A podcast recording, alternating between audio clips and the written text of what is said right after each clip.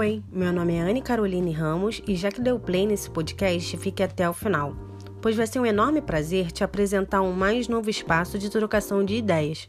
Esse é o Curadoria Viva.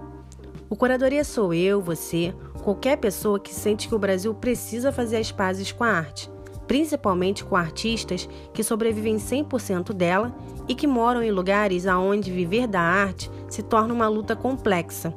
Se você entende que esse assunto é importante, que precisa ser tratado urgentemente, fique aqui, pois conversaremos com vozes que realmente têm um espaço de fala, que utiliza a arte para ganhar seu pão e também se manifestar. E quem são essas pessoas? A cada semana, esses artistas de diferentes coletivos irão falar sobre a cena pública e compartilhar como é viver da arte, dando o objetivo principal desse podcast, que é mostrar que a arte é para todos, sem elitismo.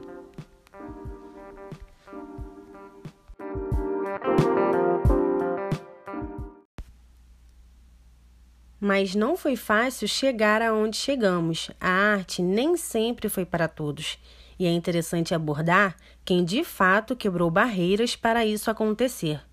Uma dúvida: você conhece Estevão Roberto da Silva? Se eu te falar que ele foi um dos maiores pintores de naturezas mortas do Brasil, não conhece? Então te apresento agora Estevão Roberto da Silva o primeiro aluno negro e pintor formado na Academia Imperial de Belas Artes, no tempo de escravidão. Se liga só.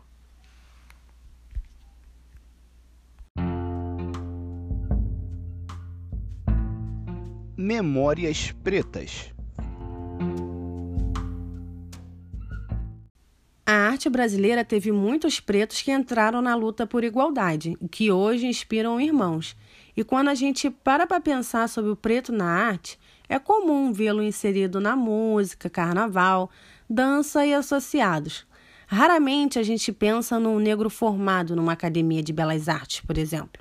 Eu falo de Estevão Roberto da Silva, preto e formado nesta própria academia. A carreira artística naquela época, e estamos falando dos anos de 1860, naquele período, ser um artista não era uma profissão atrativa para a classe dominante. Era comum você apenas ver jovens brancos oriundos do interior. E por mais que existissem regras flexíveis, Estevão Roberto da Silva só foi o primeiro aluno negro a ingressar na academia em 1864, com 48 anos da fundação e nove anos que a lei de saber ler, escrever e contar havia sido aprovada. Meio atrasado, né? O filho de escravos e sem muitas informações pessoais expostas sobre ele, foi o primeiro a dar o passo do negro no ensino de belas artes no Rio de Janeiro. Depois de ingressar na academia e estudando lá, Estevão tomou um gosto por um lado ainda não muito explorado da arte, até hoje, que é a pintura de naturezas mortas. Lá, ele acabou recebendo influências dos seus professores, como Rulli Lechevrel, Agostinho José da Mota, também um grande pintor de naturezas mortas, paisagens, flores e animais, e Vitor Meirelles de Lima, um professor de natureza histórica. Seu gosto ficou cada vez mais focado nessas pinturas de naturezas mortas, que ele acabou também se especializando em pinturas de frutos. E não demorou muito para as suas pinturas serem expostas ao público na própria academia. Ainda quando ele era aluno, ele chegou a ser premiado mais de uma vez nas exposições gerais de belas artes, conquistando a medalha de prata nas exposições de 1876 e 1879, além da medalha de ouro de segunda classe na Exposição Geral de Belas Artes de 1884 e o Prêmio Aquisição de 1890. E uma curiosidade muito importante na história do Estevam, que eu gostaria muito de ressaltar, foi o fato que ocorreu com ele na 25ª Exposição Geral da Academia. E o que, que aconteceu? Na frente do imperador Dom Pedro II, o imperador do Brasil, o Estevão acreditou ter sido vítima de uma injustiça e decidiu ali negar e discordar da premiação que seria entregue a ele. E logo depois desse ato de protesto, uma comissão avaliou a sua atitude como insubordinação e acabou o suspendendo das suas atividades durante um ano. Mas isso não faria ele parar, né? Claro que não. Além de naturezas mortas, ele começou a explorar mais o seu dom e resolveu executar alguns retratos, pinturas de temas históricos, como a Lei de 28 de Setembro. Ele pintou também São Pedro e outras obras fantásticas reconhecidas até hoje. E além de pintor, o Estevão ele foi professor, lecionou no Liceu de Arte e Ofícios do Rio de Janeiro, e eu acredito que pode ser considerado hoje, até mesmo no mesmo patamar que Augustinho da Mota, seu professor, um grande pintor de naturezas mortas do Brasil. E não foi fácil achar informações tanto pessoais quanto profissionais de Estevam, já que existem pouquíssimas informações dele na internet. Eu consegui verificar informações pessoais de Estevam através de um TCC de naturezas mortas, onde o Estevam é referência nesse tipo de pintura. E o objetivo desse quadro é exatamente isso: se aprofundar na busca de grandes artistas com pouco reconhecimento. Até a próxima. Esse foi o quadro Memórias Pretas. Até logo mais. O Curadoria Viva está de volta e logo de cara começa falando sobre a pandemia e as modificações que ela fez em nossas vidas. Durante esse período de isolamento, percebi o quão difícil foi retornar às nossas casas depois de alguns anos caminhando as ruas. A gente passa tanto tempo indo trabalhar, indo à faculdade, realizando afazeres e a gente acaba desaprendendo a conviver com familiares, vizinhos e até mesmo o próprio bairro. Então a pandemia foi capaz disso mostrar o que é a volta a conviver. E essa convivência foi a favor de alguns fatores como a importância do comércio local e do apoio ao empreendedorismo de bairro. Explorando esse apoio, eu tive a oportunidade de realizar uma ação de marketing institucional no provedor de internet no qual trabalho, que a ideia era utilizar os nossos espaços em outdoor para divulgar os autônomos, comércios e empreendedores da Rocinha, onde a empresa é situada. Todo esse período me fez observar também o meu bairro e a importância desse apoio para a economia continuar girando. Mas o que me impactou foi de como seria a sobrevivência dos artistas independentes que habitam nas localidades, já que as divulgações de seus trabalhos se partem diretamente de exposições e produções culturais realizadas em centros urbanos que dependem de público para sua renda. Com as redes sociais, o apoio foi expandido utilizando o compartilhamento para facilitar o acesso e a compra. E diante dessa crise financeira, os artistas foram bastante afetados, pois visitar exposições de feiras, comprar quadro e artesanatos, realizar foto, ir a peças ou cinema não é prioridade nesse momento. Então, ter o olhar sobre o meu bairro e os artistas suburbanos me deu a luz da criação desse podcast, me dando a certeza, após aparecer no feed de notícias do Instagram, a reprodução de uma foto de um vizinho de bairro que recentemente se mudou para uma outra comunidade. A foto ela foi exposta ao mundo e ela transmitia simplesmente a realidade, o dia a dia, dentro de um BRT lotado e plena pandemia. Essa foto ela manifestou debates, discussões e até mesmo atos de protestos online. Mas, diante dessa fama repentina, os números de seguidores de Ian Carpenter, o autor da foto citada, teve um aumento relativo. Ele também teve mais espaços para citar sobre seu trabalho e opiniões em outros meios comunicativos. Mas a sua realidade financeira não foi mudada. A batalha pelo reconhecimento continua e uma matéria do Estadão me chamou a atenção para este assunto. Li sobre a vaquinha online que fizeram para ajudar os artistas periféricos que estão na luta por 600 reais, enquanto uma live de um artista sertanejo gera 100 vezes a mais do que isso, tornando nítido a árdua batalha do artista independente que não tem um apoio financeiro favorável e, para entrar no mercado de trabalho, não é uma opção, tendo em vista a contínua falta de oportunidades, principalmente para jovens inexperientes que moram longe das vagas abertas e não preenchem os requisitos que as empresas solicitam. Porém, é aquilo: a falta de oportunidade gera criatividade. Então, fui em busca de pessoas para debater este assunto conosco. E as buscas foram diretamente em artistas ligados a mim. Fiquei até impressionada com a abundância de artistas visuais e musicais que a gente encontra por aqui pelo meu bairro. E um lado positivo que tem que ser levado em consideração é a contínua corrente de um puxar o outro, dividindo trampos, passando conhecimento e dando a chance da oportunidade. Isso até mesmo antes da pandemia. Ajudar um ao outro aqui é fundamental. E para abordar sobre isso, resolvi começar com uma pessoa muito talentosa, que conta sobre as suas experiências e dia a dia. Ele é fotógrafo, jornalista, diretor, roteirista, escritor e músico, e conta sobre seu cotidiano e compartilha tudo que ele sabe com a gente. Então, Rafael, por favor, se apresente. E aí, galera que está escutando, aqui quem fala é Rafael Viana Torres, conhecido como Sou Viana. E um abraço de alma e vamos pro bate-papo. Fala, Rafinha. Me conta, como é que foi para você começar a acreditar naquilo que você faz? Quando eu comecei a acreditar no que eu fazia, é, acho que foi em 2015, meu primeiro trabalho, assim, né? Profissional. Na fotografia, eu. No meu primeiro ano de câmera também, eu tava meio que aprendendo sobre tudo, estudando sobre tudo.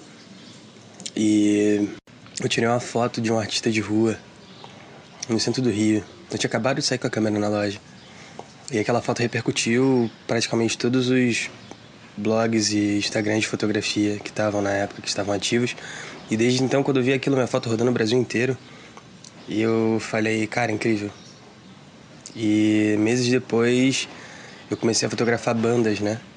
Eu sempre gostei muito de música. E até que um, um grupo chamado Bloco Praia me chamou pra, pra fotografar eles no Circo Voador. Então foi meu primeiro trabalho, assim dizendo. Foi no Circo Voador, inclusive o último também, né, desse ano. Foi no Circo Voador, depois veio a pandemia. Parece que toda hora eu tenho esse choque, né, de, de acreditar no que eu faço, porque eu comparei o meu primeiro trabalho no circo, fotografando show, fotografando pessoas, espetáculo, fotografando música. É, com o último agora, com Vanessa da Mata e Vitor Muiz, então eu passei a acreditar muito mais do que eu já acreditava, sabe? E a sua conexão com a fotografia, né, foi desde muito cedo, né, com a sua família. Quando você parou para observar que você queria viver daquilo, tendo a sua realidade, né, é, em vista, eles chegaram a te apoiar? Eles te apoiaram? A minha conexão com a fotografia foi, foi bem cedo. Eu já gostava dos registros que minha avó fazia com a sua câmera analógica e eu via aquilo, eu ficava maravilhado porque era a minha imagem que saía no papel, né? Depois da revelação. Até que eu fui crescendo e fui brincando também com aquilo, era uma forma de brincadeira, né? Entre eu e meus primos e.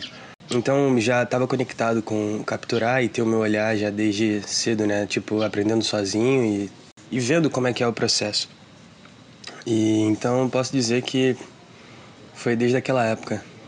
E quando eu decidi que queria fazer isso, é, ter a fotografia além de um hobby, além de uma brincadeira, passar para o lado mais profissional e conversei com a minha mãe, conversei com meus pais e eles viram que pô, a arte, você sendo negro e a arte às vezes é, é muito mais trabalhoso, muito mais difícil, né? E na realidade que eu vivia também, ninguém tinha conseguido aquilo. Então tentei. Me joguei de cabeça Aprendi, estudei bastante, foram noites e noites. Foi difícil, tá sendo difícil, sempre, sempre vai ser difícil, claro. É um, é um ramo que exige algo além de talento, né? Exige que você tenha inspiração a todo tempo. E não é só o, o equipamento ou a, o tempo de fotografia. É sempre você buscar um olhar diferente daquilo que todo mundo está fazendo, sabe? Fotografia é enxergar aquilo que ninguém consegue ver, né, na minha concepção. Conte sobre as suas primeiras dificuldades e barreiras que você teve, né, para se manter como artista e tem até hoje, na verdade, morando em uma região longe do, do polo econômico, descaradamente com pouca visibilidade. É, se manter como, como artista hoje no, no Rio de Janeiro, no Brasil, é algo de extrema saúde mental, de extrema paciência, porque as minhas primeiras dificuldades era, era como tinha que ser visto, né? Além de onde eu via ou do que eu postava para aquelas pessoas que me seguiam. Então eu tive que começar a, a entrar e, e me mesclar e apresentar minhas coisas para a elite, né? Para alta pirâmide, para viver no meio deles e, e mostrar aquilo. Ó, eu faço isso aqui, cara. Me olha, sabe? E eu faço às vezes mil vezes com mais amor e prazer do que muita gente que está aqui em volta também. Então, acho que a primeira dificuldade é, é ser visto. Acho que também é mais difícil, né? Tipo, não importa o quão incrível seja o clique que tenha feito, às vezes é também por cor de pele. E no Brasil isso é, é perpétuo, né?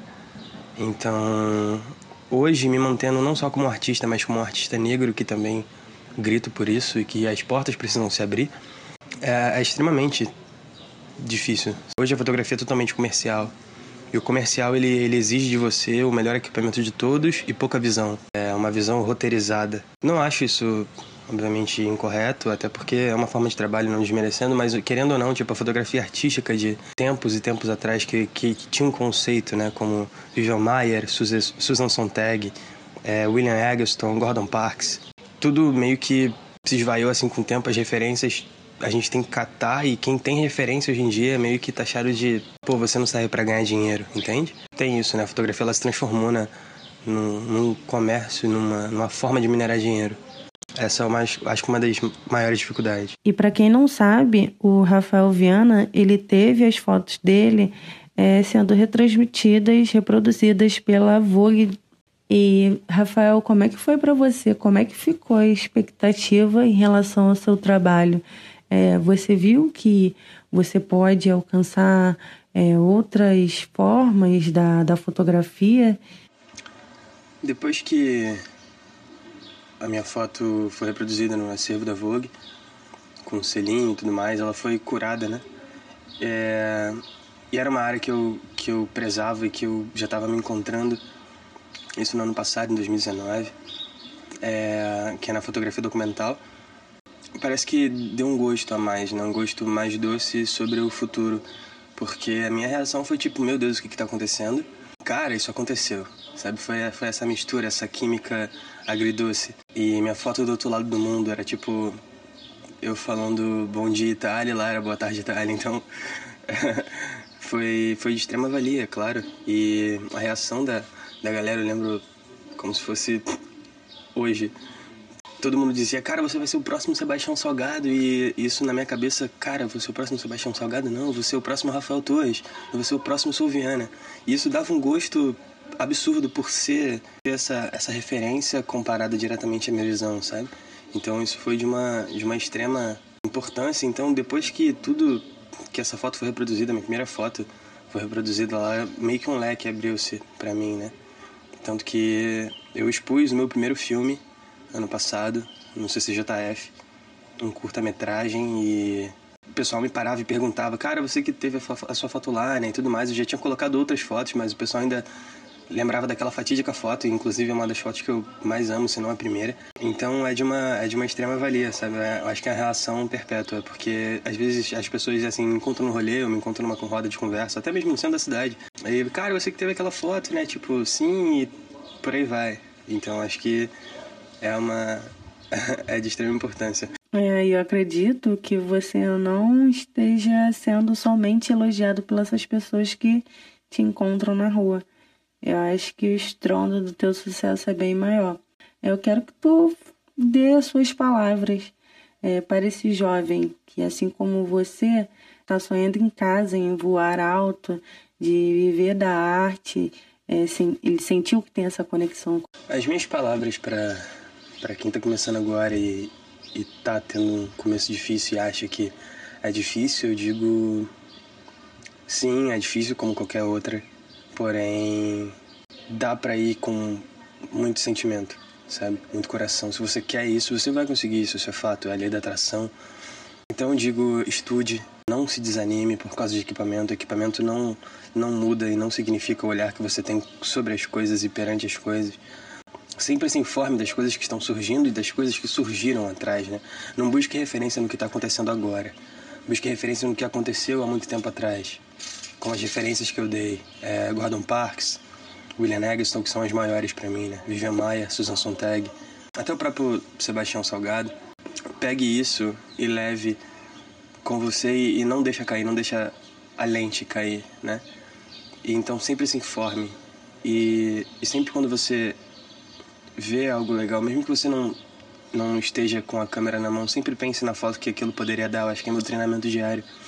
Então, sempre esteja treinando os olhos, treinando sua posição. É... E querendo ou não, a, a fotografia ela é algo que, que é, é uma busca, né?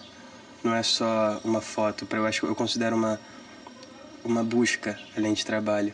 Se você consegue transmitir essa verdade de que do que você viveu, do que você vive para um um clique e para uma história, você já já vai voar alto querendo ou não, sabe?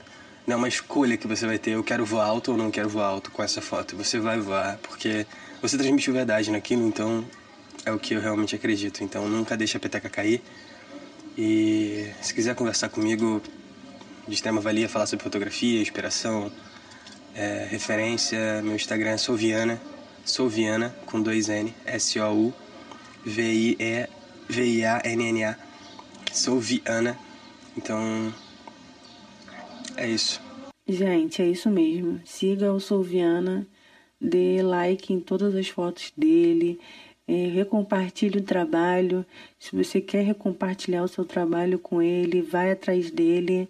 É, assim como eu fui atrás dele para conhecer um pouco mais da história, já que me admirou muito o trabalho dele, acredito que você também tenha esse interesse em conhecê-lo.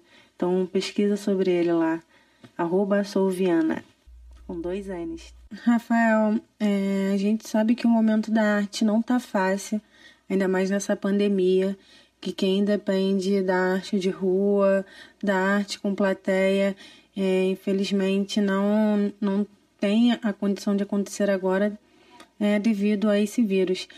O que, que vocês, você acredita, acha que pode melhorar, que está melhorando talvez dentro dessa cena? A minha expectativa de arte no Brasil, eu vejo que tem, tem muita coisa crescendo, tem muita coisa boa e nova surgindo, né? muita coisa com com, com sentimento com verdade, né? com transparência. Porém, é, às vezes não são muito visadas, porque, querendo ou não, no Brasil a gente ainda tem a, o que define, né? A pessoa é a cor da pele, é onde ela vive, capital. E, e no Brasil isso é, é, extremamente difícil. A arte né, é algo totalmente elitizado, até para entender, né?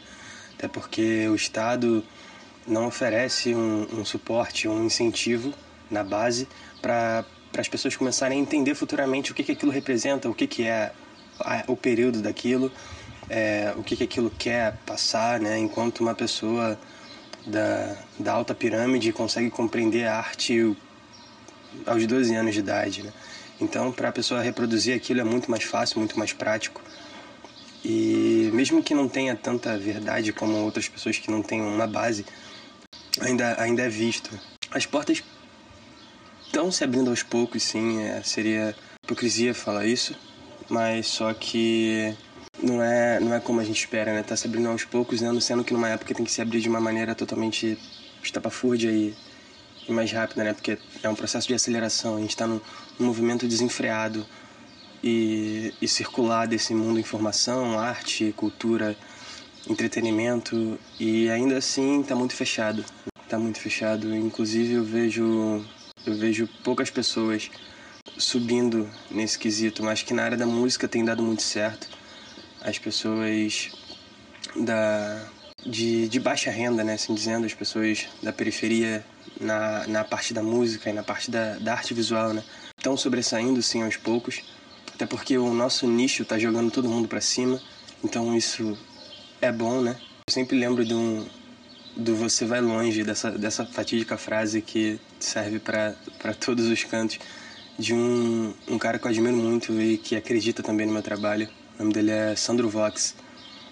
É um fotógrafo, ele praticamente mudou né, a minha visão de, de foto documental, me deu conselhos. Então, sempre quando eu penso nisso, ele, cara, você vai longe. E o Sandro Vox simplesmente é ele é embaixador da arte brasileira na França e em Marrocos. na França, no Museu do Louvre, né? Então, é, é um conselho que eu levo praticamente para toda a vida. E ele é um cara que também veio da, veio da periferia, veio de Santa Cruz, então eu vejo que se ele consegue, eu com força de vontade, obviamente vai ser muito mais difícil se eu fosse branco, caucasiano, zona sul, mas ainda assim é, é gostoso, sabe? Eu acho que tudo com luta é, é, de extrema valia, porque lá na frente você vai ver, cara, foi tudo suado, mas ainda assim é. Valeu a pena, vale a pena, e sempre vale a pena. Então, mesmo que as portas ainda estejam entre o fechado e o aberto, não tá totalmente aberta nem totalmente fechada. Só tá ali naquele meio, mas ainda dá para passar, sabe?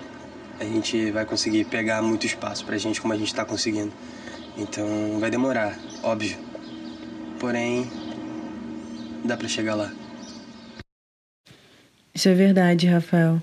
É, por mais que a dificuldade exista, a gente tá, não está desistindo, a gente está persistindo. E a gente vai chegar lá, uma hora ou outra. E depois desse depoimento incrível, eu me despeço, dando a oportunidade para você que está escutando discutir com alguém esse assunto.